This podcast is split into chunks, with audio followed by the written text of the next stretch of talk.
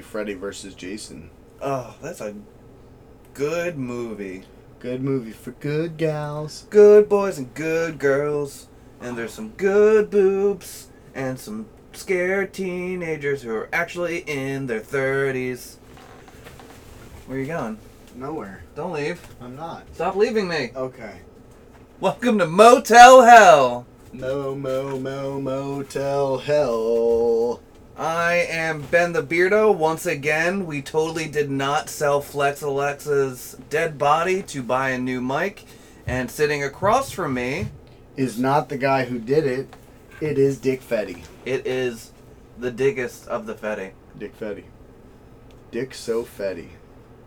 And it's ready.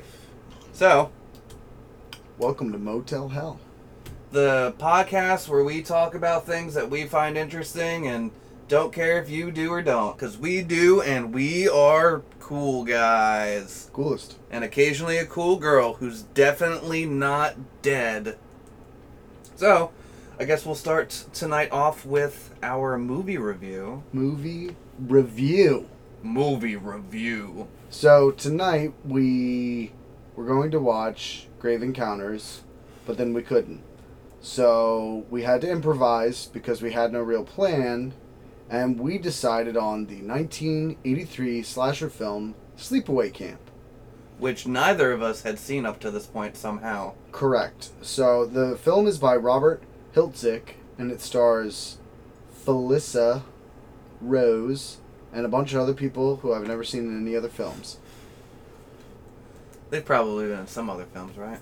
Probably have been in some other films. But yeah, so I knew nothing about it going in. Ben had heard some things in in the past about it being inept and and Yeah, I just I heard that it was it was not super good, but then again, I it was that's our bread and butter. Yeah, I mean, but it was also from a podcast that is entirely built upon uh, making fun of movies they consider shitty, but they're not a horror movie podcast. So I was pleasantly surprised with just the effects. I thought they were really, really good. For I mean, I guess it did spawn two sequels, but for a movie that I'd never seen, I was very surprised how good the effects were. Yeah, the effects were awesome. Um, I mean, the the killings themselves were not so brutal in terms of what they showed per se. It wasn't like gore and action. It was normally the death was kind of cut away from, but then you saw the corpse, which was always looking pretty pretty good. And there were some gruesome killings. There was one by giant pot of soup that boiled a man pretty much alive. Um, then there was the the bee's nest that had an, an insane amount of bees. Yeah, involved. crazy amount of bees that absolutely destroyed this teenage boy. Yeah. I don't think bees can actually do that, but I mean, I guess we could talk to Nicolas Cage about that. True. Yeah, so there was the bee scene, and there was the the brutal beating of a young boy. There was the hatcheting of several what seemed to be like ten or younger kids, I think, and all of that was off. Well, mostly off screen, but the uh, the film was really like a pretty accurate depiction of sleepaway camp and all of its raunchy silliness, and sometimes it felt like I was watching Wet Hot American Summer, but they were serious about it. And other times I was reminded of my own experiences at Sleepaway Camp. But I thought that the film was it was an interesting like the it never got scary in part because the music was like pretty mediocre. Um, but the acting, all things considered, from the kids, I thought was like better than The Burning. or, yeah, you it know, was, it was pretty decent. yeah, but the uh, the the way they just sort of did it overall, you never really felt like you're watching a slasher. Like we knew the kills were coming, but there wasn't any. I don't know. It was weird, and I guessed. So my initial guess was half right, and then my later guess was Completely on the money. right. Yeah. But um, it was it was good. The twist was was decent, and It struck me as very giallo. yeah, well, yeah, very yeah. I would I would say that's hundred percent. And uh, honestly, as far as going in blind to a film, which I rarely do because I hate new things and they scare me, I was pleasantly surprised by how much I liked it. And the ending was p- particularly disturbing as far as the last shot of the film went was like real fucking weird. Yeah, I, I also I don't know how they did that. I'd like to look into it, but that last shot I think it was, was, the prosthetic. scariest po- part of the whole movie. because it's definitely yeah. I think it was prosthetic. Uh, there are there is one very graphic kill in it that I won't ruin, but uh, the movie t- really ramps up like crazy towards the end. Yeah, the last like 15 minutes kind of like, whoa. And there was also this girl with an Electra complex who you never got to see naked and was the least scantily clad of them all, but she had this very trashy hotness to her. And it was funny because, of course, it's an upstate New York sleepaway camp, so it's all Italians and Jews. And, uh, I mean, No, no, I I, I, can say that, right? yeah.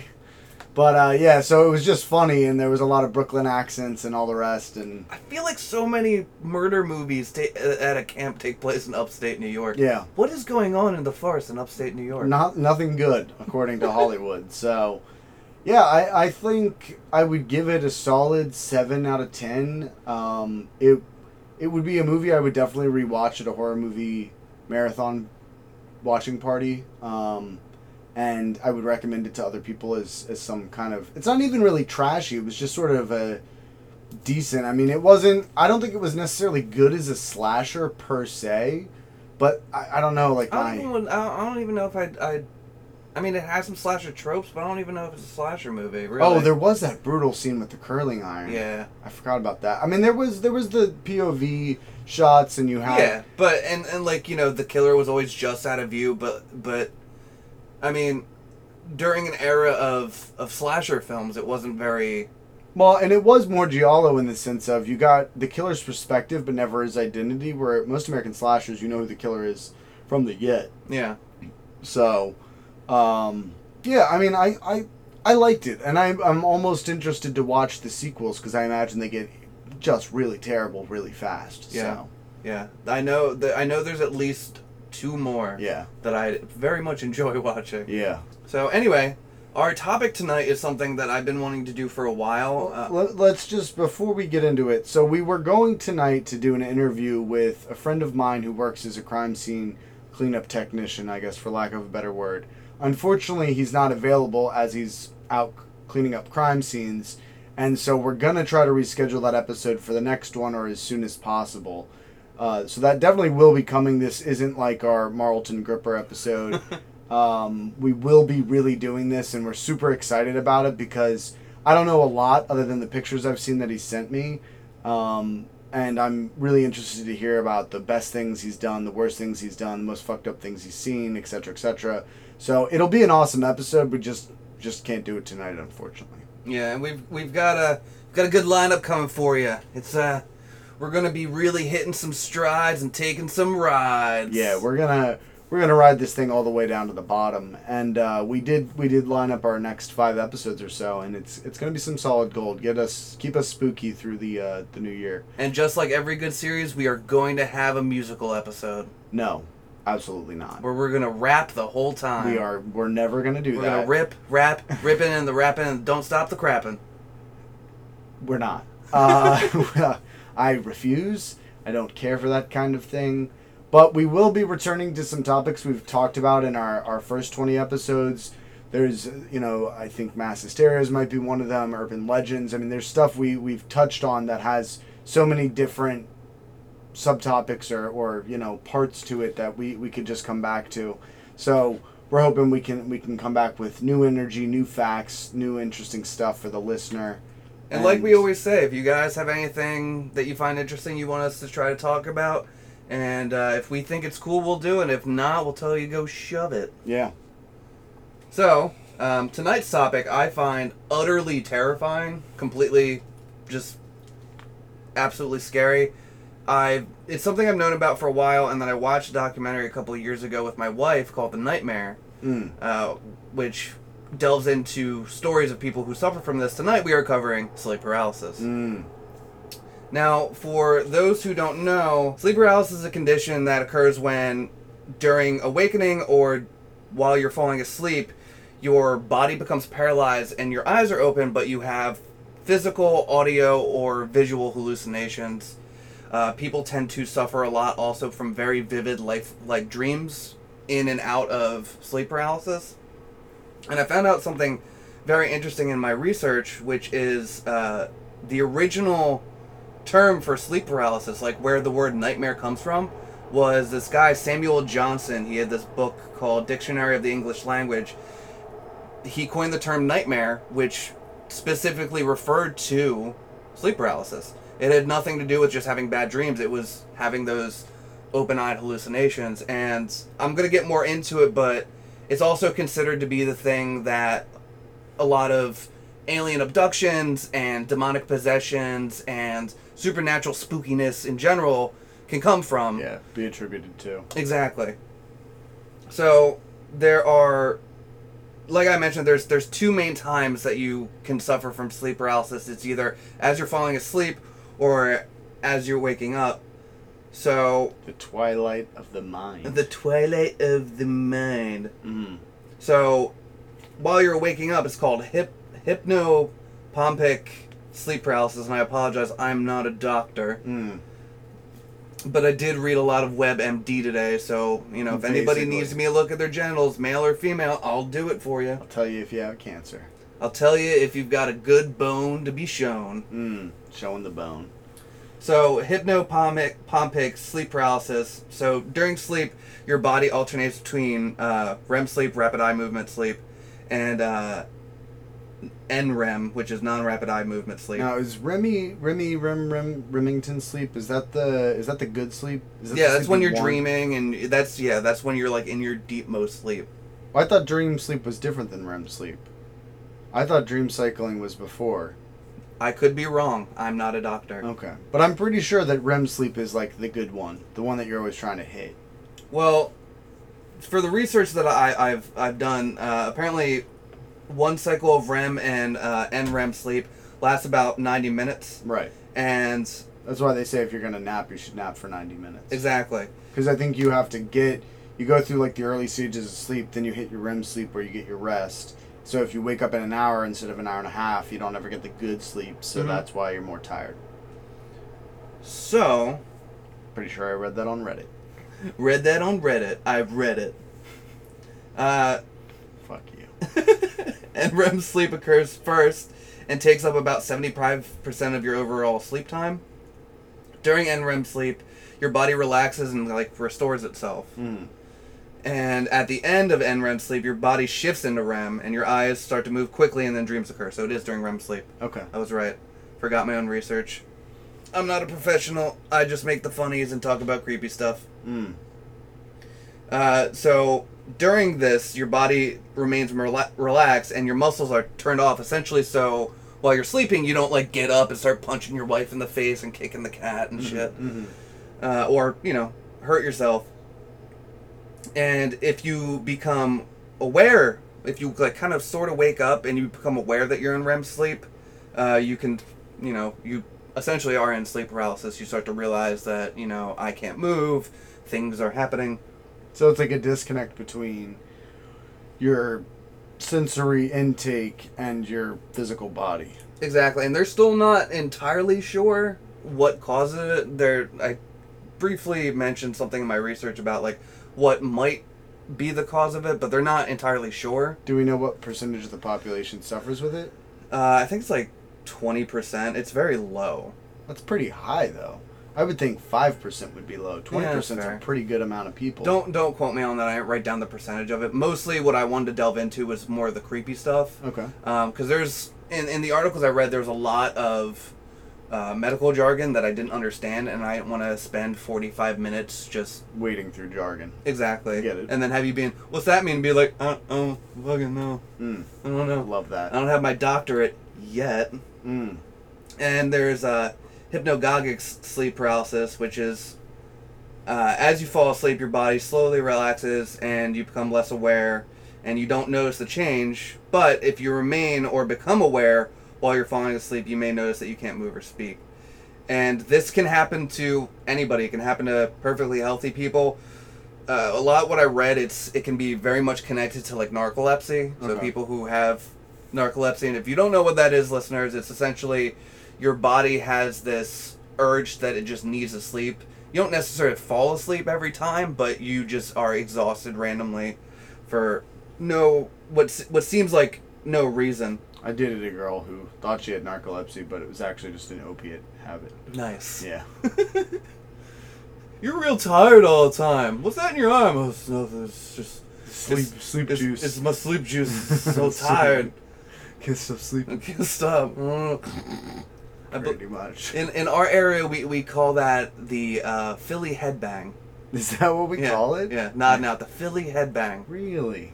Probably not, but it sounds good. Yeah, that does sound good. It's also very depressing. but it should be what it's called. The Camden snore time. No, that's less fun.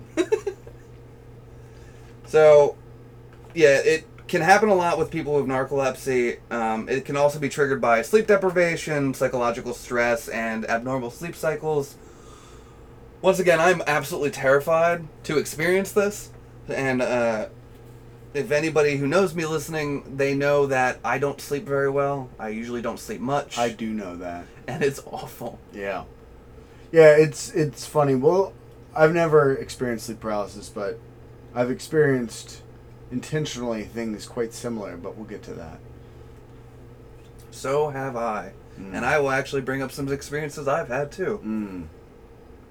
because I find some of them interesting. So, like I said, they don't really know what causes it, but they believe it's some kind of dysfunction between your brain and your body during REM sleep. Mhm. Um, now, there has been like some quote unquote treatment. There's no way to cure it. There are people who experience it a few times in their life. There are people who experience it every night Yeah. every night. And some of their stories are absolutely terrifying. I do have some stories that we're going to go over in here just because I found some of them both interesting and funny. So, really, the best treatment for this is to just get better sleep habits. Uh, more serious people, like more serious cases, people who have this really badly, uh, can use uh, SSRIs to kind of treat it. Now, if you're if you if you do suffer from sleep paralysis, I'm not going to tell you to go buy SSRIs off the street. Talk to your doctor. Um, there have been trials of certain drugs in uh, other c- countries. Two of them, two trials of GHB have been tried. Really? Mm-hmm. Has it been? Uh, has the GHB been successful? Sort of. Uh, cognitive uh, behavior therapy is also another one that they've kind of tried to use to treat it. And uh, it's like psychoeducation and modifying uh, catastrophic cognitions about the sleep paralysis. So, pretty much trying to psych yourself out while you're in it, like trying to tell yourself, like, this isn't happening. Which I think there is some credence to because I have heard some stories where people have been in the middle of it and started praying and it stopped. Hmm. And then uh, meditation is a good way to fight it, apparently. Really? Which I found very interesting. Yeah. So, as far as what people experience, uh, they experience physical hallucinations, so they can feel like tingly or electricity, stuff like that going through their body. Um, what's very common is to feel it starting from your feet and then kind of like work its way up Okay. as you awake. Uh, some people feel like they're being electrocuted.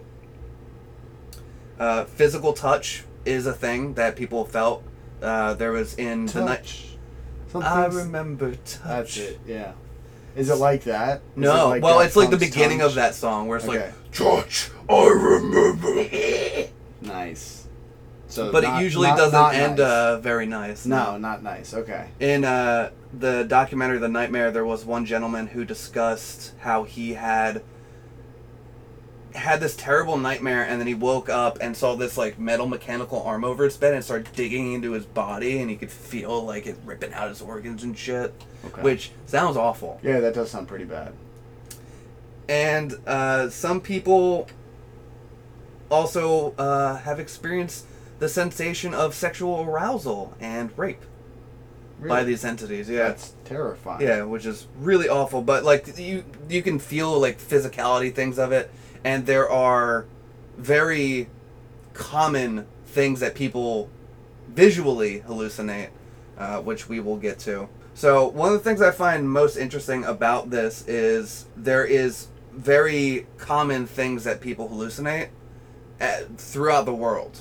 It's not just people here; it's everywhere. Albeit, and I'll get to it. There are different explanations, supernatural explanations for it in different cultures. But one of the main ones is the old hag, which is where like the stories of incubi and succubi come from. Okay. Where you'll see this old woman and she'll be like sitting on your chest or pressing down on your chest, holding you down, uh, strangling you. So it's not like a hot Morgan Aslan type of succubus who's all like big titted and like I'm gonna suck your No, it's death. it's more like the scene in The Shining where like Oh. you're hugging a pretty lady and then she comes out all gross and turns nasty. into a dirty tub lady. Yeah, dirty tub lady all up on you, touching on you, squeezing your neck. I don't consent to that. Yeah. Could you imagine if you sh- like you at the same time had a wet dream while that was happening and shot goo? Yeah, that and the only way, up. yeah, That you just have to up. pay old senile women to hold you down while you Just have to work in a retirement home. That- we don't condone elder abuse here, but I'm just saying that is a way. I mean, to be fair, and according to my grandmother, boning is rampant in retirement homes. Yeah, but I think they bone each other, not the. Well, I know the techs forcibly bone the old people. From I'm sure occasionally they're like, "Come here, sonny, let me get that He's young like, dick. oh yeah, this G milf is all over my. I want to get some of that young meat. Mm, I'll give you a gummy." Um, yes, succubi. Hmm. So yeah, and that can actually depend on your gender. So if you're a man, you will you can see a woman. It, not always. It kind of all over the place, but um, sometimes it can depend on your gender whether or not you'll see an incubus or a succubus on top of you, whether it be an old man or an old woman. Albeit, I feel like an old man would be worse. Yeah, absolutely would be worse. So during that phenomenon, a lot of people will feel like there's their life force is being sucked out of them as they're being choked and stuff. Wow, sounds like bad sex. Am I right? Yeah, yeah. Uh, I got a little thing um, about kind of like just into the background of like the succubus, and they're often associated with Lilith. If you know who Lilith is, she was the original Eve, so to speak. Not the first one. We're not going to get into it. She was like uh, watch Neon Genesis Evangelion yeah. if you want she to know liked to fuck, is. and she liked to be on top, and Adam didn't like it, so he was like, "Go kick this bitch out. So she got kicked out of Eden and banged a bunch of fucking demons. Yeah, And because of her transgression, So God created, created the, the- uh, Lilium. yeah. God created the perfect woman, and Adam was like, uh, "I'm not into it." And uh, a lot of scholars who don't believe in all this demon jargon also think that uh, this whole idea of a succubus and an incubus could also come from explaining outside of marriage pregnancies. So if you wife fucking somebody else, you know, you just can't, you know, you don't have any proof of it. You're like, it's a fucking demon. Been banging my wife, filled it with a baby. We're gonna eat that baby. Yeah. And of course, all ancient people are southern. Well, everybody knows that people from Mesopotamia sound like this. I mean, when they come a coming in my wheat fields to my wife, them incubi coming around Incubi, with their, with their horns and their basketballs. I just, I just don't know. I just don't know anymore. So over years, there's been like a du- bunch of different names and descriptions for this like one particular entity that people see.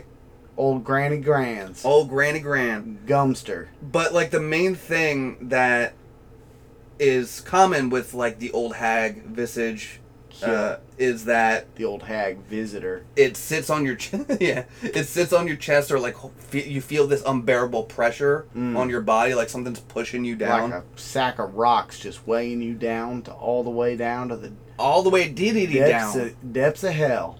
I just find that really interesting because if you look at old, like old paintings, like the old school paintings of the old school, the classic paintings of like incubus and succubus, it's always this like little thing being like wow, wow, Yeah. sitting on your chest. There's also like stories of like demonic cats coming and sitting on you, which is kind of. Wow! Give me this old wine. Wow!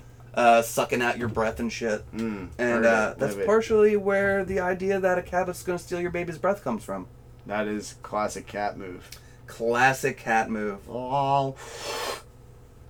So uh, one of the other common ones is also like ghosts and shadow people. Shadow people is probably the most common. Mm, classic shadow people.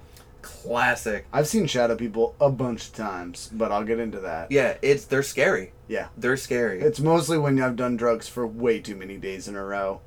So usually victims who are suffering this particular part of the phenomenon feel pressure on their chest before the shadow demon ever shows up So the, like the, the, shadow precursor. person. It's like the, the, the water ripples of the T Rex, pre T Rex, except for it's pressure on your chest and then you see shadow people. hmm Okay.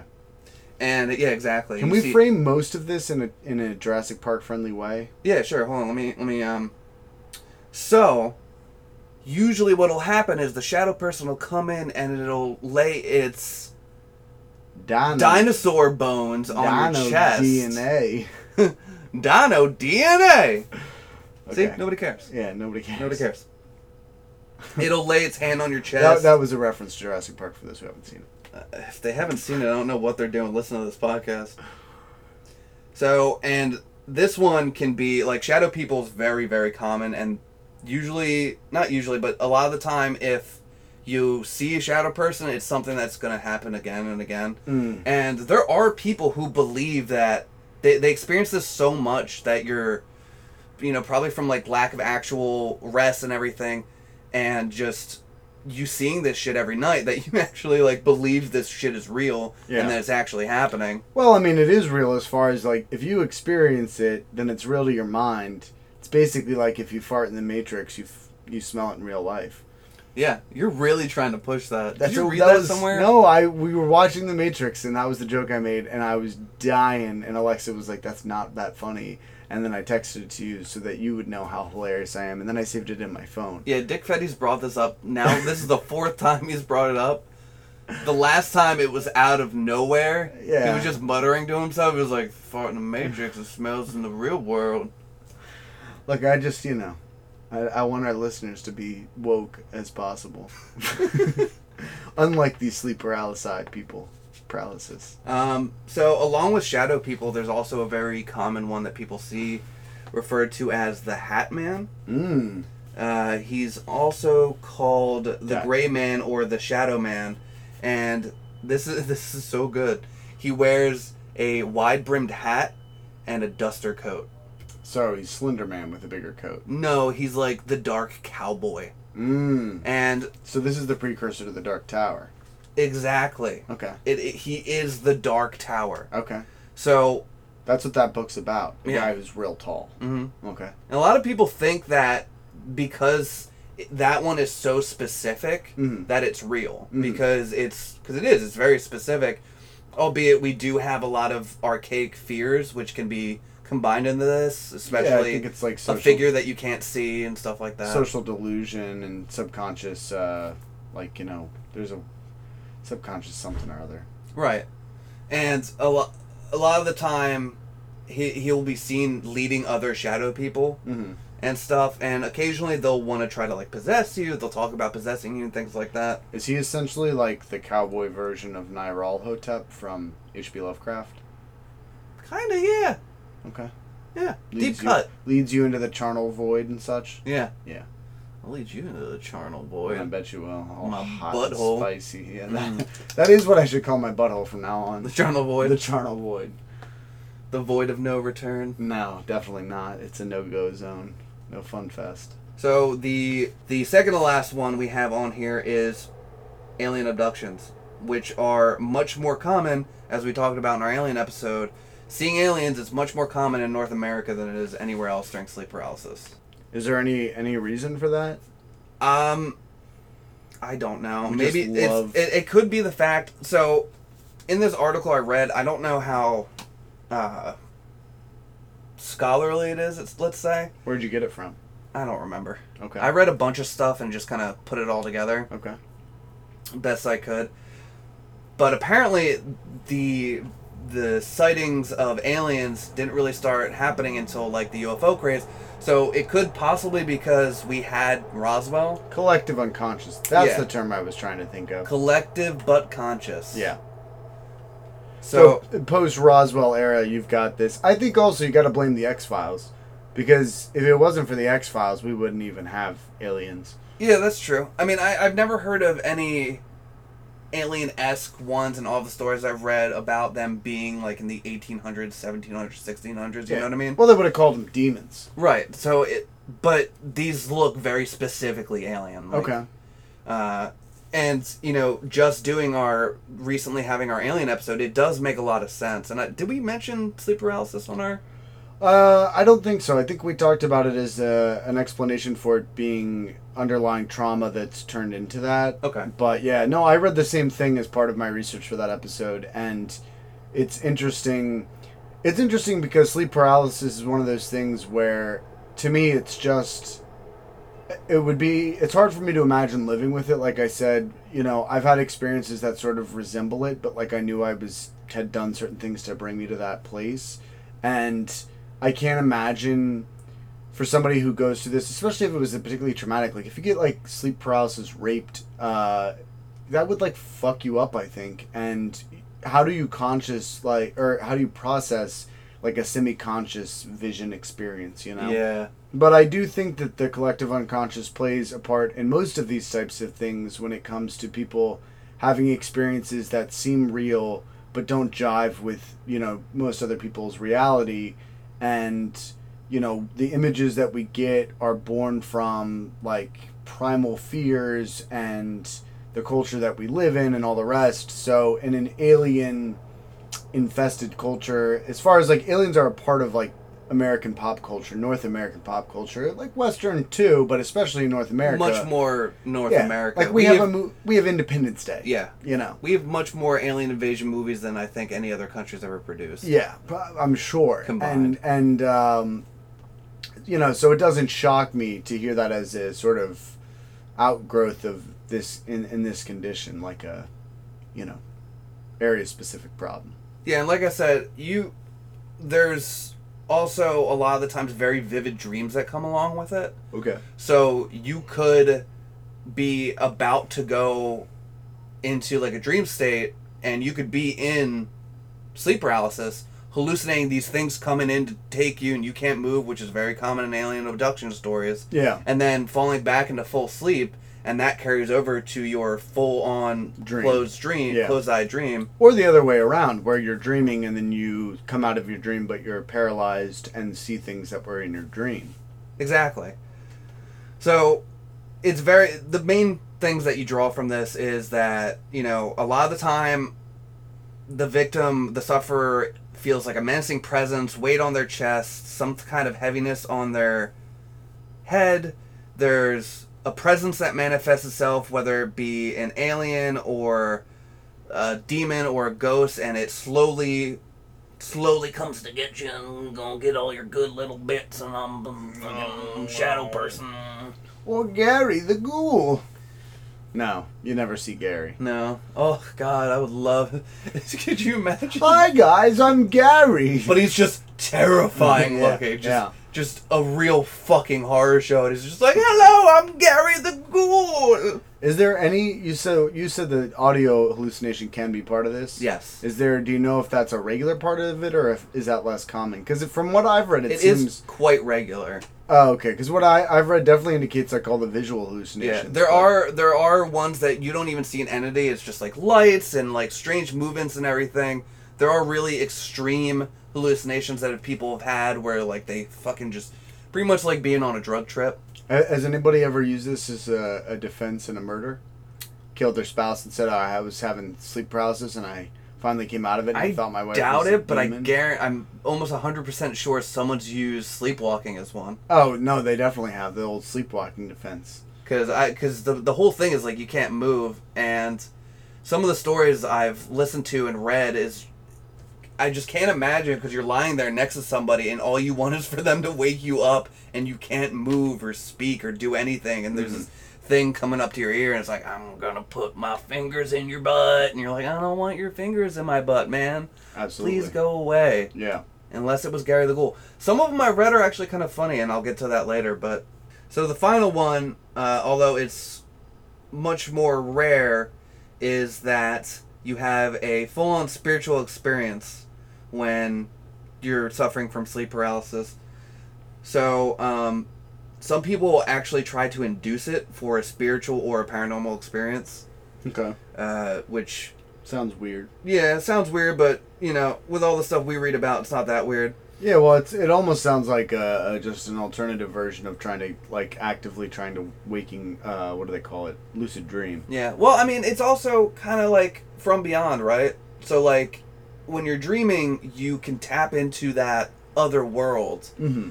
Uh, there's I know you didn't like it, but Insidious is very much in that vein where you kind of dream walk or have an out uh, out of body experience, all that shit, and you're able to tap into this like the nether, this other realm, Mm-hmm. The old dream bone. the old dreamy bony bone. So, like I had mentioned, there is stories. This affects everybody worldwide. So each culture has a different view of what entity or whatever causes it, and there I have about like five pages or so. Mhm. I'm not gonna go into all of them. I'm just gonna find the like read a few of them. Uh, if you want to go more deep into them, it's very interesting, especially to see something that I love is seeing supernatural creatures and monsters and stuff from other cultures. Uh, Scandinavian folklore, for instance, sleep is called uh, sleep paralysis is caused by a mare, nightmare root word, Okay. uh, which is a supernatural creature which is related to the incubi or the succubi, and the mare is a damned woman who is cursed, and her body is carried mysteriously during sleep and without her noticing. In this state, she visits villagers to sit on their rib cages while they are asleep, causing them to experience nightmares. Uh, and there is a Swedish film, Marianne, which examines the folklore surrounding that. Hmm. And like I said, there's also a very good documentary called The Nightmare. It's on Netflix, so if you have Netflix, you can watch it for free. Watch it with somebody because it scared the shit out of me more so than most stuff because sleep paralysis is, real. Yeah. And one of the guys, one of the first guys that they interview, mentions like, "Yeah, I'd never heard about it." And then my girlfriend told me about it, and that night I had sleep paralysis, and it was fucking terrifying. And I was like, "No, no." I'm like looking over at Mariah. I'm like, "I'm gonna watch so much goddamn Adventure Time after we watch this shit." It's just fucking Jake the dog comes over and like shoves his big yellow putt in your face. You're like, this isn't what I wanted. this isn't what I meant. Come on, grab your friends. We're gonna go to very distant lands. We'll Jake the dog. It's human. Fun will never end. The fun will never end. It'll never end. So in Japanese culture, sleep Ben. paralysis, The fun will never end. it will never end. It will never end. Oh, by the way, these experiences are short. I kind of skipped that a little bit, but they only last like 10, 20 minutes. Mm. It's not like for like an hour you're in. Like a real good blowy. Yeah. Like you're just like, oh fuck. yeah, It- you know, like when you just you're hitting your dick in the fridge door real, Yeah. real good. Yeah. You, okay. Yeah. We're on the same page. Yeah. Nice. Uh, yeah. I mostly use the toilet seat, but I got what you mean. Too tall for it. Don't want to get on my knees. Bad knees. Love it on the knees. Bad knees. Love it. Gotta have a real thick carpet. You know yeah. what I'm saying? Little real shag. flush. Little shag Yeah. I wanna. I wanna. I wanna drop my wallet and lose it. That's how thick the carpet is. What are we talking about? My bush. Your bush. sounds like. no, we all know. All the fans know you keep it nice and trim. I got do. that hardwood look. Yeah. You know. Call me you rip up that carpet, Doctor Office Cock. Doctor Officecock, Doctor Octocock. Yeah. I've got eight cocks. And Doctor Dicks a lot. You got a lot of PhDs. Thank you. So, in Japanese culture, sleep paralysis is referred to as kanashibari. Oh, there's a, a Dark Ambient project called that. Do you want to talk about it a little bit? I don't know it that well. Fair enough. Which translates to bound or fastened in metal. Mm. And uh, I'm not going to go into the etymology of that. But um, it's occasionally used by English speaking authors to refer to the phenomenon both in am- a- academic papers and in pop psych literature. Uh, in Korean culture, sleep paralysis is called gawi nulim, which means being pressed down by something scary in a dream, which is Pretty literal. yeah, pretty Love fucking that. literal. Let's not gussy it up. It's it's being pushed down by something scary in a dream. Oh yeah, no, that happens to me and my dog all the time. Uh, so I'll do one. I guess I could do one from a couple countries each. Let's say uh, there's Fiji, Uh, this ex- experience is interpreted as kana tevoro, which means being eaten by a demon. And in many cases, the demon can be the spirit of a recently dead relative who has come back for some unfinished business, or has come to communicate in some way, or some you know wants to give you some important news or some shit Mm-hmm. to some living person. And often persons sleeping near the afflicted person say Kani, which means eat, eat. So as you're having this, and you'll see this demon coming at you, you got your buddy sleeping next to you going, Eat him, eat him, eat him, which is horrifying. Yeah. I just want to, uh, quick side note. So I was actually thinking of the dark ambient group Satori, which is means enlightenment. They have an album called Kana Shibari, which is about sleep paralysis and released on the Japanese power electronics and harsh noise label Dogma Chase. So check that out. I don't know if it's any good, never heard it. I'm pretty limited on my dark ambient intake, but that's where my brain went. Maybe we will have to change that. So, in Egypt, it's believed that an, an evil African queen's ghost uh, will haunt you, and uh, you have to get some guardian spirits, otherwise, it's going to keep coming at you. Heard it. So, Europe, it's a lot of fairy stuff Of and it is. Fucking witches and wraiths and, you know, a lot of European stuff. So, One ring to rule them all, and in the darkness, sleep paralyze them. sleep paralyze them. Is that is that is that? I feel like that should be oh paralyzed. That would be the verb. Mm-hmm. To paralyze them. So, uh, one of my favorite ones in all of this, and this is going to be the last one, and then we'll get to s- some city sickety stories. Uh, in Brazil, there's a legend about a mythological being called the Pisadira, Di- Pis- Pisadira, Pisadilla. which translates to "she who steps," and she is described as a tall, skinny old woman with long, dirty nails Oh, and dried toes. I I thought she was gonna be like a really good dancer. No, no. She's got white tangled hair, a long nose, staring red eyes, and greenish greenish teeth, and an evil laugh. And she lives over the r- rooftops, waiting to step on the chest of those who sleep with a full stomach. That's horrible. Right? So the thing that I, I want to point out for our listeners is that these are folk legends. Like these are explanations for something that happened to enough people from these cultures that they have an entire folk legend about it, which is fucking terrifying. If I saw She Who Steps, I would be He Who Shits because I would not like that. That would be very scary to me. Dude, most of these stories I've read are just awful. Yeah. They're so bad. Okay. So now I'm gonna get to the stories. I pulled these from a bunch of different articles. A lot of them were pulled from like places like Reddit and just faceless forums, essentially, where no one's giving their name or anything. Which I agree with. If I had found any names in this, I wasn't gonna give them out anyway, Mm. because these are people who are truly suffering from this shit. Or writing some creepy pastas for karma. Yeah, Probably not though. yeah. One or two. I found. No, I'm not even gonna get into it. So this is the first one. I'm 42 and first had a nightmare about a terrifying witch at the age of 16. She kneels on my chest and stares into my face, slowly getting nearer and nearer. Mm. I am completely terrified. She wears a black cloak and a hood.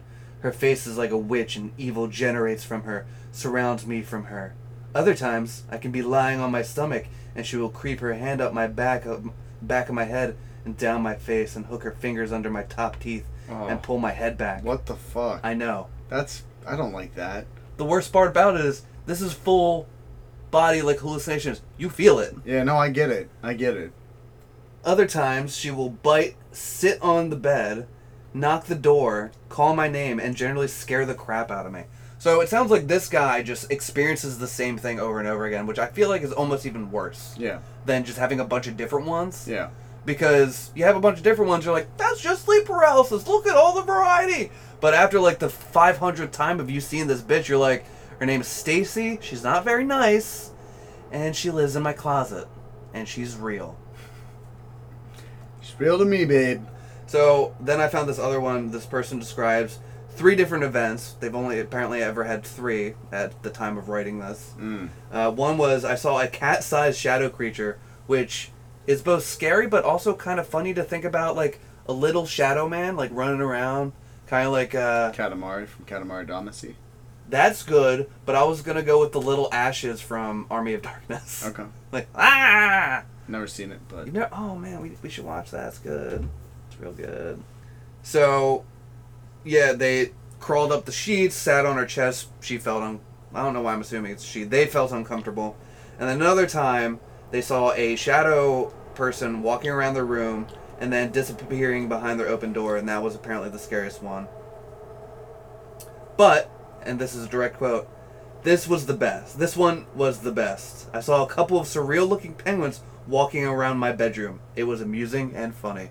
So they're not always terrible, because, like, I mean, I feel like if it's dark and you just see giant penguins, I don't know, I still think that's kind of fucking terrifying. Unless you just hear, mah, mah, mah, mah. And they do like one of those penguin falls that you see in those funny penguin videos. You know? yeah, it's a good thing they're so fluffy because they fall on rocks a lot. Yeah, they really do. And here's a longer story. Mm. So I'm in my early 20s and I used to have mild hallucinations when waking up without the use of an alarm and being unable to move. This was years ago and it really never bothered me, but it happened this morning, which was kind of my fault. So I hung a jacket from the hood of a closet door on the way in front of me the night before. So hung a he hung a he hung a fucking jacket from his closet door on his way to bed. I got it. Yeah, I'm trying to bring it home for the listener. And when he woke up, he saw a woman standing there with the jacket on her and her back turned, saying, Somehow I assumed someone I knew was laying in bed beside me. I don't know who. So I was trying to yell to the person beside me. Then slowly the woman turned so I could see her from the side, and it was my cousin, who died last year and was just staring at the mirror on the door. At this point, I'm losing my shit, but I can't seem to yell out. Then all of a sudden, I regain movement and end up yelling, You see her? Right? Right? What the fuck is happening? I turn, and there's just a blanket lying across me, and the jacket is right where I left it on the closet door, and I'm still freaked out. So, yikes. Would be my technical diagnosis on that one. So, as part of the paralysis, you can't normally speak, I would assume. No. Your vocal cords are paralyzed as well. Yeah, I've, I've read some stuff where people can kind of like whimper a little bit, but like you can't like articulate. So yeah, you can't move, you can't speak. You're completely helpless. On top of the fact that you're feeling pressure pushing down on you, which makes me think of smoking salvia. Because I, this whole thing kind of reminds me of salvia, Okay. but I'll, I guess we'll get to that at Pretty- the end of the Yeah, episode. pretty quickly. So, second to last one. Sleep paralysis started when I was seven, and it was scary. I remember the walls shaking and ringing in my ears going through a tunnel. This continued into my teens, and sometimes I felt I was battling entire groups of demons that spoke strange languages. Then I explored lucid dreaming and following my spirit guides until they became unpredictable and began biting me and being evil in general. Which, gotta get you better spiritual guides, man. Yeah. Those are terrible spiritual guides one number one rule about finding a spiritual guide don't find one that bites you. Yeah. Second, sec, second rule of Fight Club: don't get a spiritual guide that bites you. and i never I, I wish i could lucid dream. Apparently people who play video games have an easier time lucid dreaming. Never had it happen to me well no that's not true. I'll talk about that one scary dream when we get to the end of these stories but this one uh, gets kind of fun so then in my late 20s i discovered that i could have sex with the beings Mm. Yeah. I know what you're thinking. That is disgusting. I would move my hand in my private area and have an orgasm by myself without ever touching myself. Strictly in my head. Three exclamation points. This person, who I'm assuming is a woman, exclaims that uh, this makes the paralysis enjoyable. So, anyone out there, Try if- fucking them. yeah, try fucking the spooky demon. That would be top top on my list. Yeah. You know, that should have been in the treatments that I read about. Try fucking the Fuck demon. Fuck your ghost. fuck your ghost. Fuck your alien. Yeah. Fuck your old hag. Ah, I don't like this. Yeah, that's right, bitch. Take it. We're all. Hi, I'm Gary. Would you like a handy Come dandy? here, come here, Gary. You're not getting away easy tonight. Oh no! Would I'm- you like a dry one or an extra dry one? No, Gary's goopy. Gary can be dry if he wants. oh, Gary, come here and give me a handy. So- All right. You're feeling pretty chapped today. Shut up, Gary. How's your sleep paralysis going? I guess not good since Gary's here. Shut up, Gary. You fuck. I brought the penguins. cool. Whack. Fucking hard as hell. I don't know if Gary the Ghoul was gonna whack me, because I, you know, I still am picturing fucking uh, lurking fear. I mean, that is Gary to me. Yeah. Yeah, Gary is the lurking fear, and I imagine his long, spindly arm and his big old fingers just wrapped around my throbbing member. He's choking you with a coat hanger while he's jerking you yeah, off. I'm Gary. I'm like Gary. You can get oh, it. Oh, yo, do you think, like, like completely handless autoerotic asphyxiation? Because right, like a lot of them choke you, and if you Mhm. can fuck them, and you just Mhm. feel like you're being choked, Well, it's not autoerotic. It's just erotic because somebody else is choking you.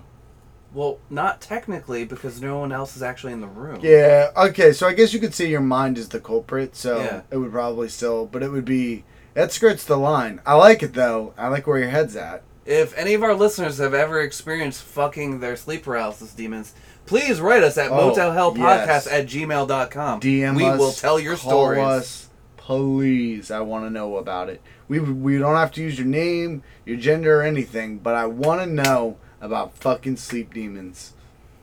Mm, that's hot. Which leads me to believe I, we covered uh, like a bunch of ghost fucking stuff on older episodes, and then did we cover the one recently where the woman was trying to have a baby with a ghost? No, She's probably just having sleep paralysis, probably. and then her boyfriend broke up with her because she he found out that he came home and she was banging a ghost. She was probably just sitting there all like, ah, ah, ah, and he was like, "Yo, this bitch is crazy. I'm out."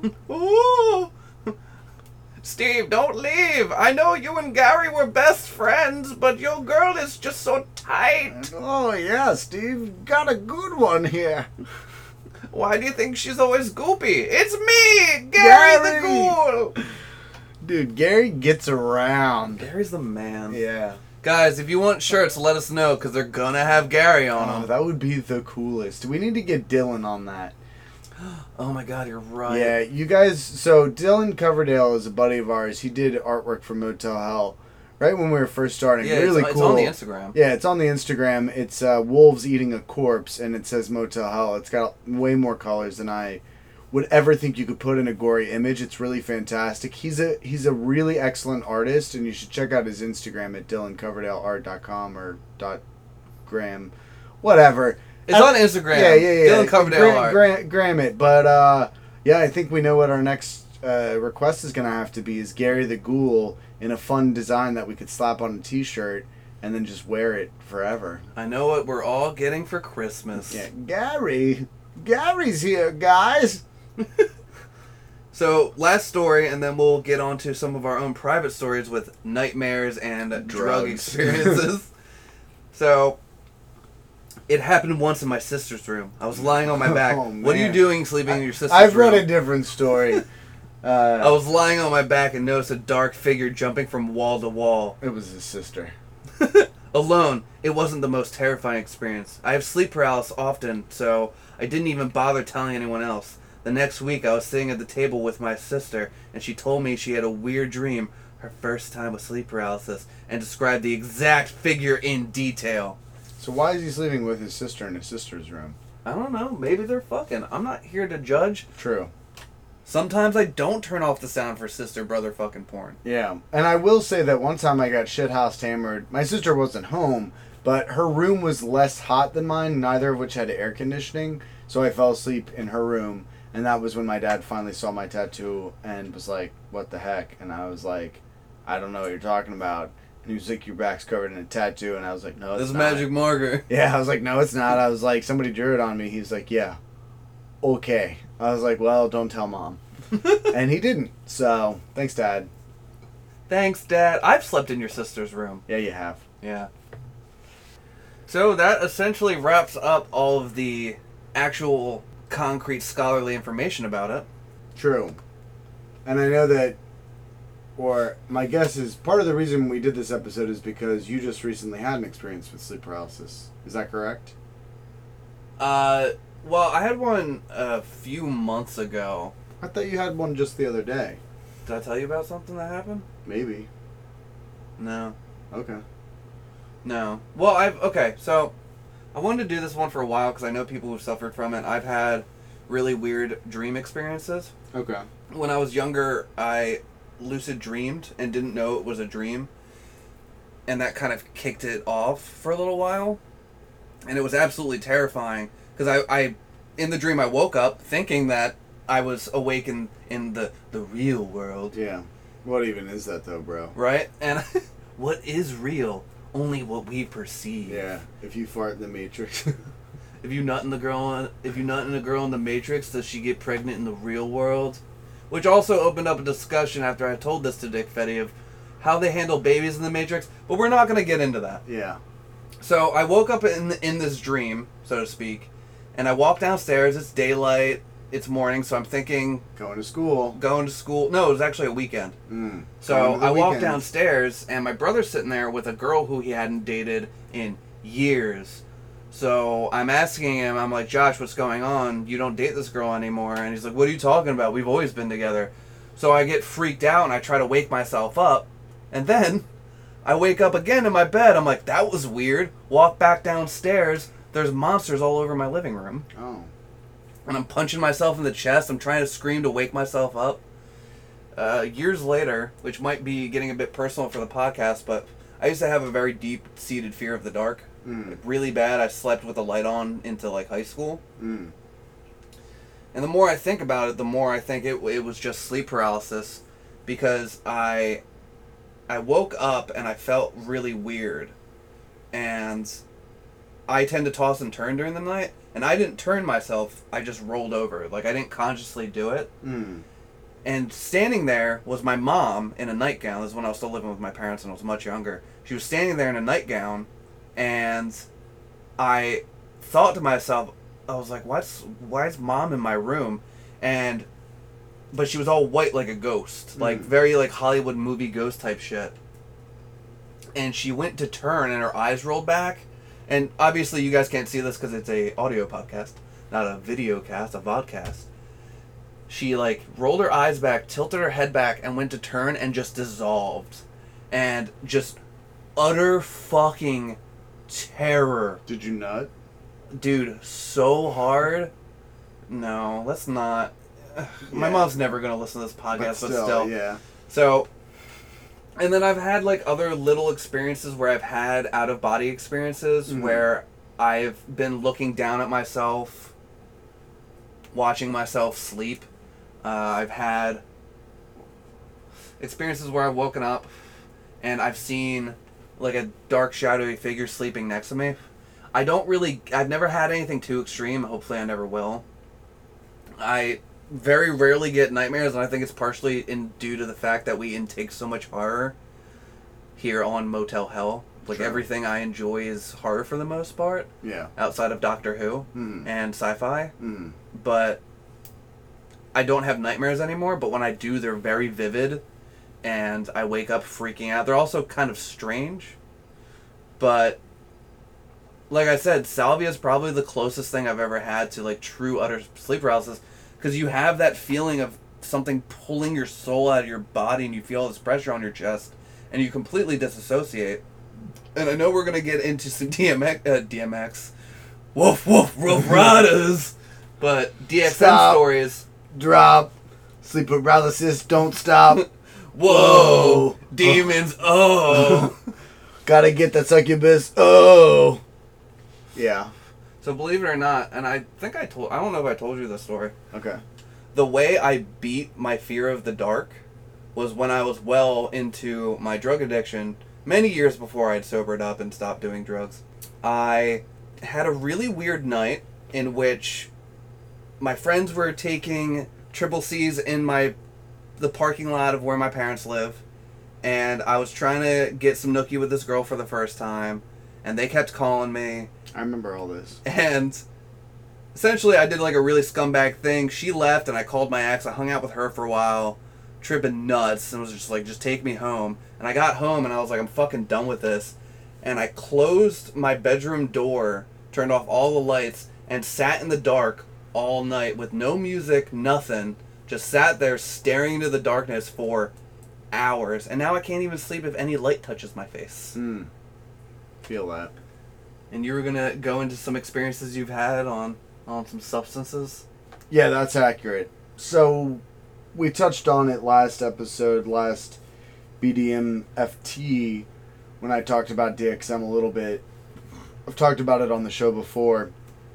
So, it was one of my many vices. It was probably the longest running vice, although not as consistent as some, was always one of my main things. And DXM is like a weird drug. Not a lot of people have a ton of experience with it. Some people robo trip a couple times. They get sick from it. They're like never again. And then there's people like us who just feel the terror and like I want to do this all the time. Yeah, and so I did it for eight years, and I started at a really high dose, and I never lowered it basically. And as a result, there's this whole lingo jargon that goes with DXM where they talk about plateaus, and there's plateaus one through four, and then there's the sigma plateau, which is like when basically you're having a a waking DXM trip where like you don't even realize you're tripping anymore, and it's it becomes something more akin to like a Benadryl trip where you're having vivid uh, delirium hallucinations where you can't distinguish the hallucination from reality, etc., etc., etc. But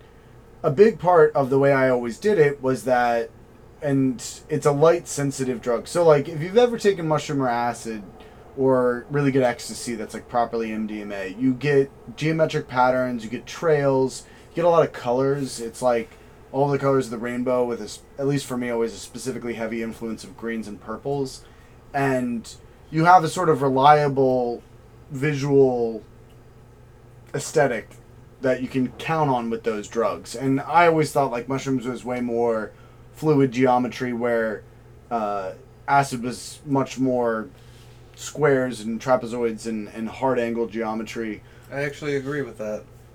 but DXM is like a completely different thing. Those drugs are all about being in the light time, being in the forest, seeing the interplay of all the things together. Whereas DXM works at its best, in my experience, in pitch blackness. And in this pitch blackness, you are provided with a canvas to see an unlimited variety of shapes and visions and have experiences that are both out of body and not out of body, but sort of are unlike any other drug other than ketamine or PCP, to my understanding. I've never done PCP. I've only done ketamine once, and I didn't take enough to have uh, hardcore hallucinations. In part, I think because my tolerance with DXM, which acts in the same way essentially, is so high, was so high. I presume it's probably still high if I was to relapse today, five years later. But regardless, so the way I would do it is I would take my my DXM and then after about an hour it starts to kick in and i would somewhere in between an hour and an hour and a half lay down put on music normally a big like two to three hour playlist that would be meticulously curated to sort of peak at the appropriate times and all the rest though it's not like the fun peaking of acid and go off into never never land. And while there was always you never knew what you were going to get it wasn't consistent like acid which is part of what makes it so amazing but you would get these uh, it would normally start similarly for me where if i was in a room i would be staring at the ceiling because i'm normally lying on a couch or on the bed and there would be gradients in the shadows because of the ambient lighting coming from outside through the blinds or the curtains or whatever it was. Maybe there's a nightlight somewhere. Ideally you want to be in as dark of a room as possible but having uh, these gradients in the shadows would add to the early hallucinations, which would often start as shadow people. And so it would be like if there were blinds in the room and the light cut across in a diagonal line across the ceiling so that there were two different levels of grayness on the line, people would start to come out. And it would be in a certain way like the scene in Beavis and Butthead Do America where they eat peyote in the desert by accident and Butthead starts seeing all these demons. No, is it Beavis sees all the demons coming out of Butthead? I forget which way it, was in that scene, but regardless, it's kind of like that where they start to spring forth. But they were very much of like a shadow people esque kind of a thing, and I had it other times when I stayed up on uppers for days in a row and was like hallucinating because of sleep deprivation, which was infinitely more terrifying because that was normally accompanied by whispers in the walls and like feeling like my bones were gonna like climb out of my skin and stuff like that. Not so great, but on DXM, you essentially like retard your motor skills to a point where you have none.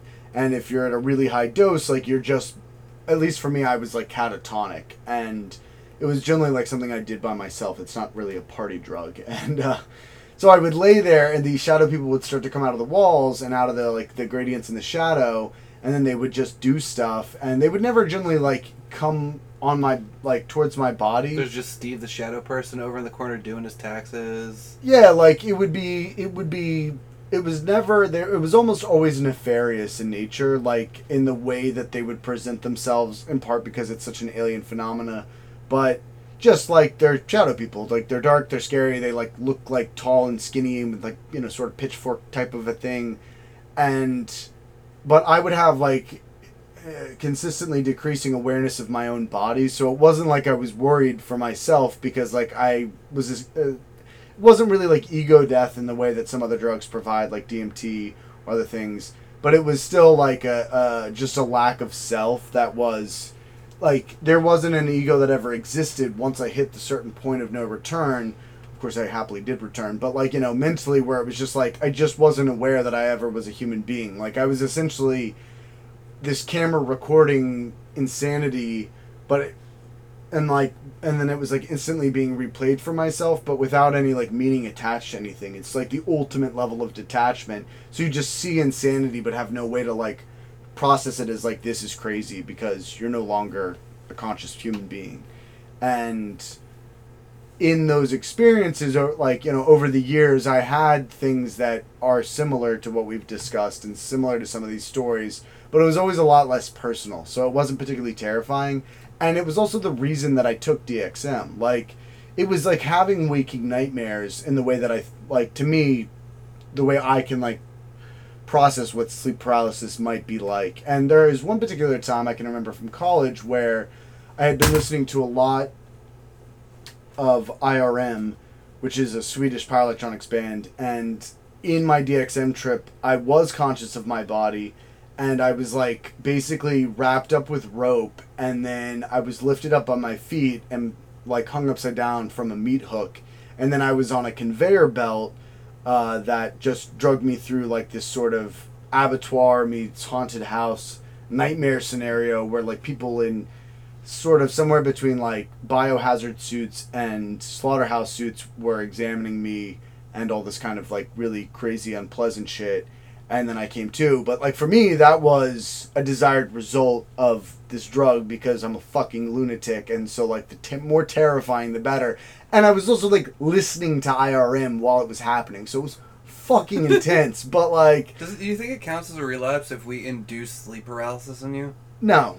I don't think so. I but think we should do it. I don't think I don't know that it works that way, but I will say that I also used to have lots of lucid dreams. And I went through a long period of well, I guess I guess it it's all relative, but for about a year and a half in high school, I had a period where I was taking DXM so regularly that I was having a difficult time remembering when things were a hallucination versus when they were the lucid dreams I was having versus when it was real.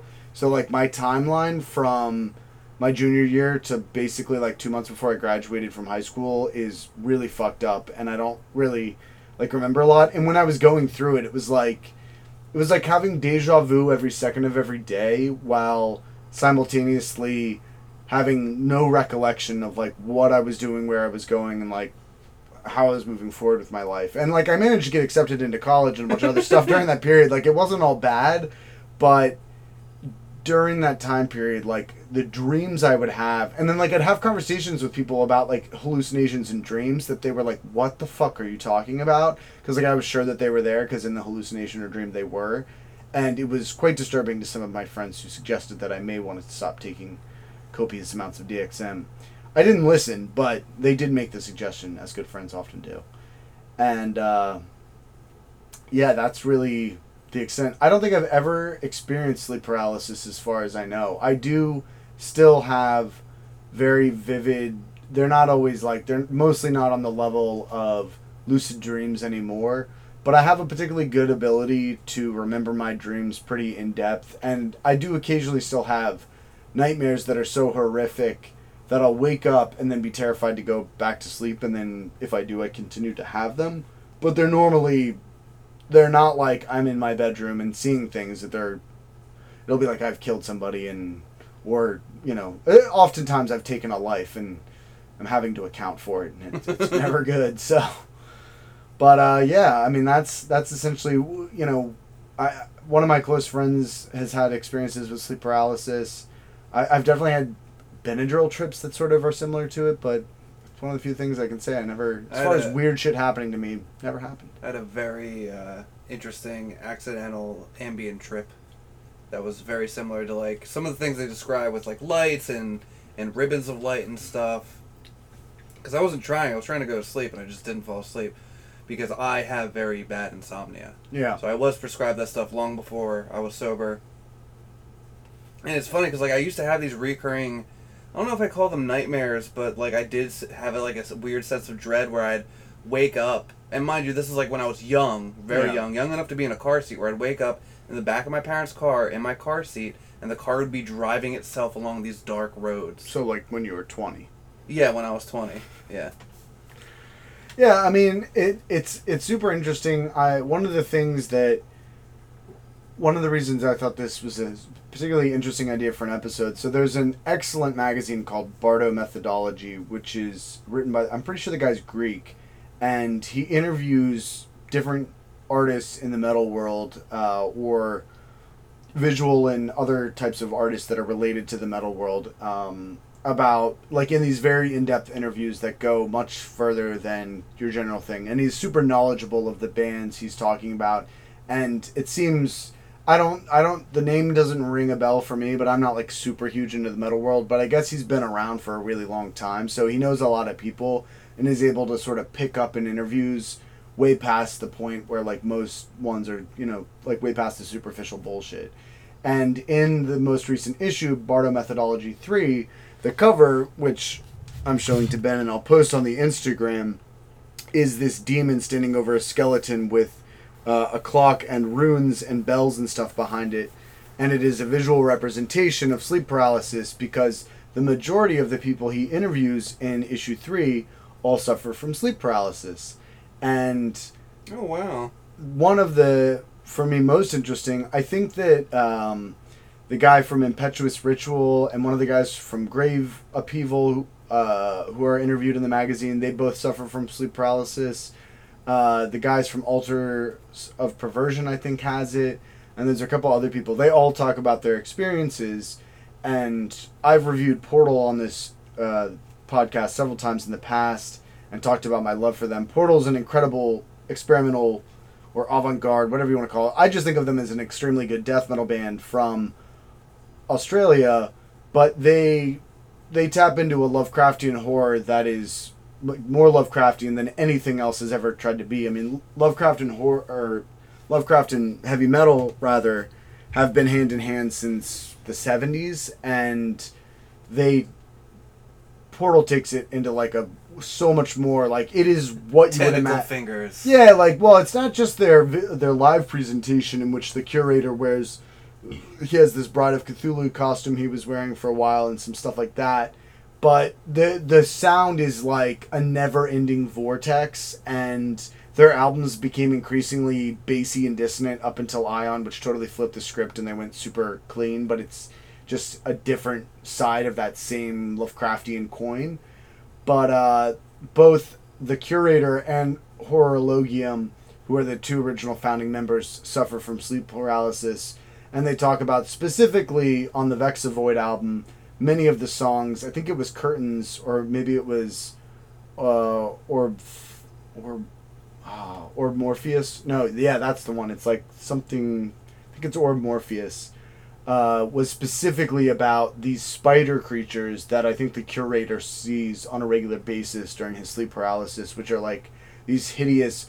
If you've ever played Bloodborne, they look like Rom the vacuous spider. Oh. So imagine that you're falling asleep and this like huge, almost like rock bodied thing that has like infinite eyes and huge tendril legs like comes out and is like spinning you up in a fucking web and sucking out your soul and that kind of shit. Like that's that dude's life. And um it sounds pretty fucking horrifying. The Yeah. song they made for it, or or Morpheus, ah, it's gonna bother the shit out of me. But or Morphia, ah, fuck. Anyways, Vexovoid is fucking awesome album. The whole artwork is all basically speaks to this nightmare fuel, and um, it's it's apparently quite an inspiration for several people in the metal world. If Bardo methodology is to be believed. Highly recommend the magazine. Highly recommend everything Portal's put out. Vexovoid probably being my favorite, but yeah, cool, spooky, cool's cool, strong. It's it's. I mean, it's interesting, but it really does sound fucking terrifying. Yeah, it Like, sounds absolutely awful, and more so than any other thing we've covered. This is for some like I honestly think it's partially due to watching the Nightmare because just hearing that guy be like, "Yeah, I never even heard about it." And then my girlfriend told me about, it, and then that night I suffered from it. I'm like, "Oh fuck." Well, because I think one of the reasons that this is such a terrifying idea or like disorder to have is because everybody has to sleep. So it's like if this is part of like if you- know every night you have to sleep essentially, and so if you suffer from this, like there there's nothing you can do. You can't remove sleep from your life. I mean, you could do meth for a long time and then die, but that seems like a bummer too. So you're just kind of fucked. Yeah, exactly. So that is our terrifying episode on sleep paralysis. Perhaps uh, Flex Lexa will be back on our next non bearded dick episode. Maybe not. Who knows? Discuss it amongst yourself. She's definitely not dead. Yeah, we'll post a picture of her with a newspaper if they still make them soon, so that you know she's definitely Yeah. not dead. And it won't be a weekend at Bernie's. She'll be. We'll have motion blur. You'll Yeah. know she's moving. And she definitely won't just be recordings of her on a yak back on the next episode. Although that would be awesome. That would be a just three episode. 10 second samples. Ha ha ha ha! I'm Flex Lexa. I'm alive. All right, guys. We will see you in the next episode. yeah, Later, and, and Nope. before we end it, I just want to say thank you to all of our listeners out there. We we hugely appreciate support, the support you're giving us. Um, you know, thank you to everyone who follows us on Instagram and on Facebook. Hopefully, you guys are enjoying the additional content. We've been providing a wave of excellent memes created by Dick Fetty. Dick Fetty. wow. You are Ben the Beardo. Yeah. I am Dick Fetty. Yeah. By Ben the fucking Beardo. He's been crushing it on that meme train lately. And uh, you know, we're we're excited, really excited about the stuff we've got coming up for you guys in the next couple episodes. And hopefully you've been enjoying the Bearded Dicks musical fun time. Dick Fetty and I are having a lot of fun with it. Yeah. Uh, and I think, you know, it allows us to get more down to the nitty gritty of our main show of Motel Hell. And thank you for all the new people who have been giving us reviews. That is awesome. We love to see feedback. As always, if you have anything to say to us, you can reach us on Instagram at Motel Hell Podcast, at on Facebook under Motel Hell Podcast. Yeah, it's the same. It's it's always Motel Hell podcast, and uh, you know, rate and review if you can. That's great. It kind of gets our name out there a little bit. Like we're not doing a Patreon, and I don't think we're gonna do one anytime soon. We, you know, we don't make any money from this, but you know, like anything that people make, we want to share it with as many people as possible. Just hopefully somebody else will enjoy it the way we enjoy making it. So, Yep. yeah. All right. Well, thanks, guys. Later, nerds. Later, nerds.